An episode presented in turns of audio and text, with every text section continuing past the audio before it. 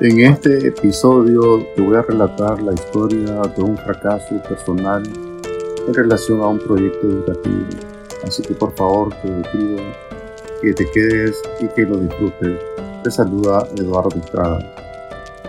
Hace muchos años eh, me inspiré en un proyecto que pensé que cambiaría en parte mi vida y repercutiría favorablemente sobre eh, miles de estudiantes.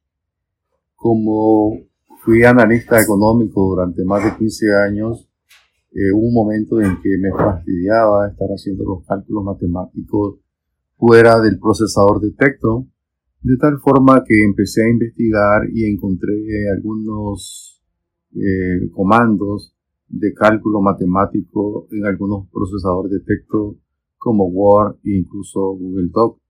A partir de ahí empecé a incorporar una serie de técnicas y entre uno y dos años de investigación logré organizar y armar un método que llamé método de redactar y calcular en forma simultánea.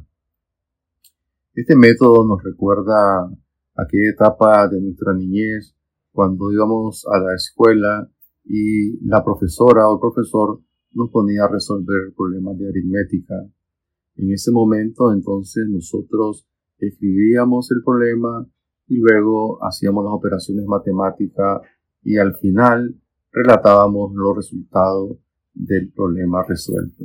Este mismo enfoque, nada más que orientado hacia los programas de oficina, es el que fui desarrollando poco a poco en los procesadores de texto. De tal momento de tal manera que en algún momento empecé a redactar y simultáneamente iba insertando los cálculos matemáticos en un proceso continuo de redacción y cálculo, cálculo y redacción hasta crear textos sólidos con un buen fundamento lógico-matemático. Este método me permitió escribir un libro que se llamaba o que se llama Matemáticas Profanas un libro realmente interesante porque abordo una serie de temas y lo más interesante sí es que todas las ecuaciones y los problemas matemáticos presentes en el libro están hechos en el procesador de texto. Bueno, eh, esto me ilusionó incluso más y lo publiqué eh, el libro en Amazon. Luego, este, me presenté ante las autoridades nicaragüenses, pues yo soy de Nicaragua, y les ofrecí eh, al Ministerio de Educación este método, pero no tuve ninguna aceptación. Entonces recurrí a algunas instituciones educativas privadas y tampoco. Incluso estuve eh, haciendo presentaciones en algunas universidades eh, y centros educativos internacionales como el INCAE, y tampoco tuve buenos resultados. Incluso me encontré situaciones en las cuales algunas universidades públicas me quisieron manipular y aprovecharse de mi método pensando de que era fácil de copiarlo, pero no realmente el método desarrollado de redactar y calcular requiere este, un proceso de aprendizaje de varios meses, no es cuestión de soplar y hacer botellas. Bueno, de hecho me sentí frustrado aquí en Nicaragua y presionado por el deseo de que mi proyecto tuviera éxito, decidí irme a México. Vendí mi auto, incluso tuve problemas de carácter familiar que no venían al caso. Y bueno, me fui a México y allá en México me reuní como con 20 instituciones. Debo decir que la burocracia mexicana es muy buena. Es decir, te dan cita, te acogen, te reciben pero nada más. En suma, tampoco tuve éxito.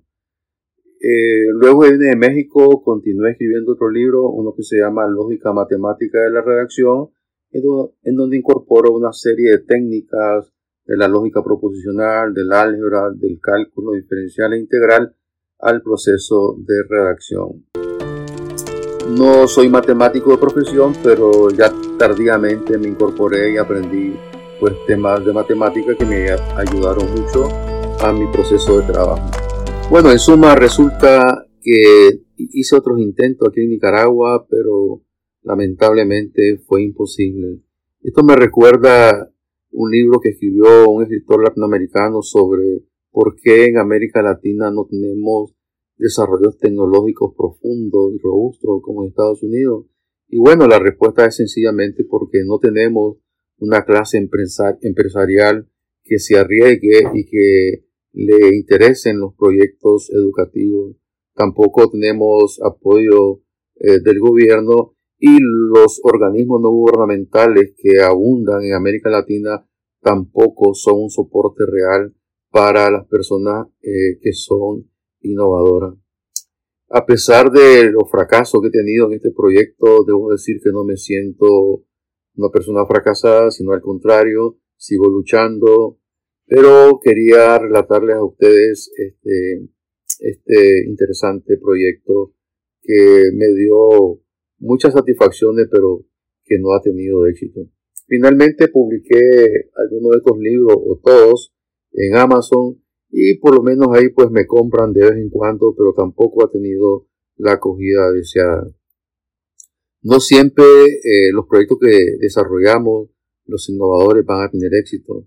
Hay su componente aleatorio o digamos como que los hados a veces no nos benefician, pero lo más importante de todo esto es tener la voluntad, la necesidad y el optimismo de presentar propuestas diferentes ante eh, los grandes cambios tecnológicos que está sufriendo la sociedad moderna. Finalmente debo decir que ante la aparición de la inteligencia artificial con los programas de chat como chat GPT, este método que yo he desarrollado, redactar y calcular, resulta muy interesante para confrontar, para aprender y tener una visión independiente y no depender mecánicamente de los chats inteligentes. Eh, yo he hecho varios experimentos ofreciéndole que me resuelvan alguna, algunos problemas matemáticos y no he tenido la respuesta satisfactoria. Así que por mucho que la inteligencia artificial avance, es importante e imprescindible tener un método eh, que nos permita verificar ciertos procesos de trabajo cuando estamos redactando y especialmente pues tener y desarrollar la habilidad de redactar y calcular en forma simultánea, una especie de escritura fluida en la cual las matemáticas y el lenguaje se van incorporando.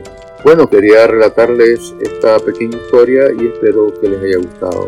Les saluda Eduardo Estrada Montenegro.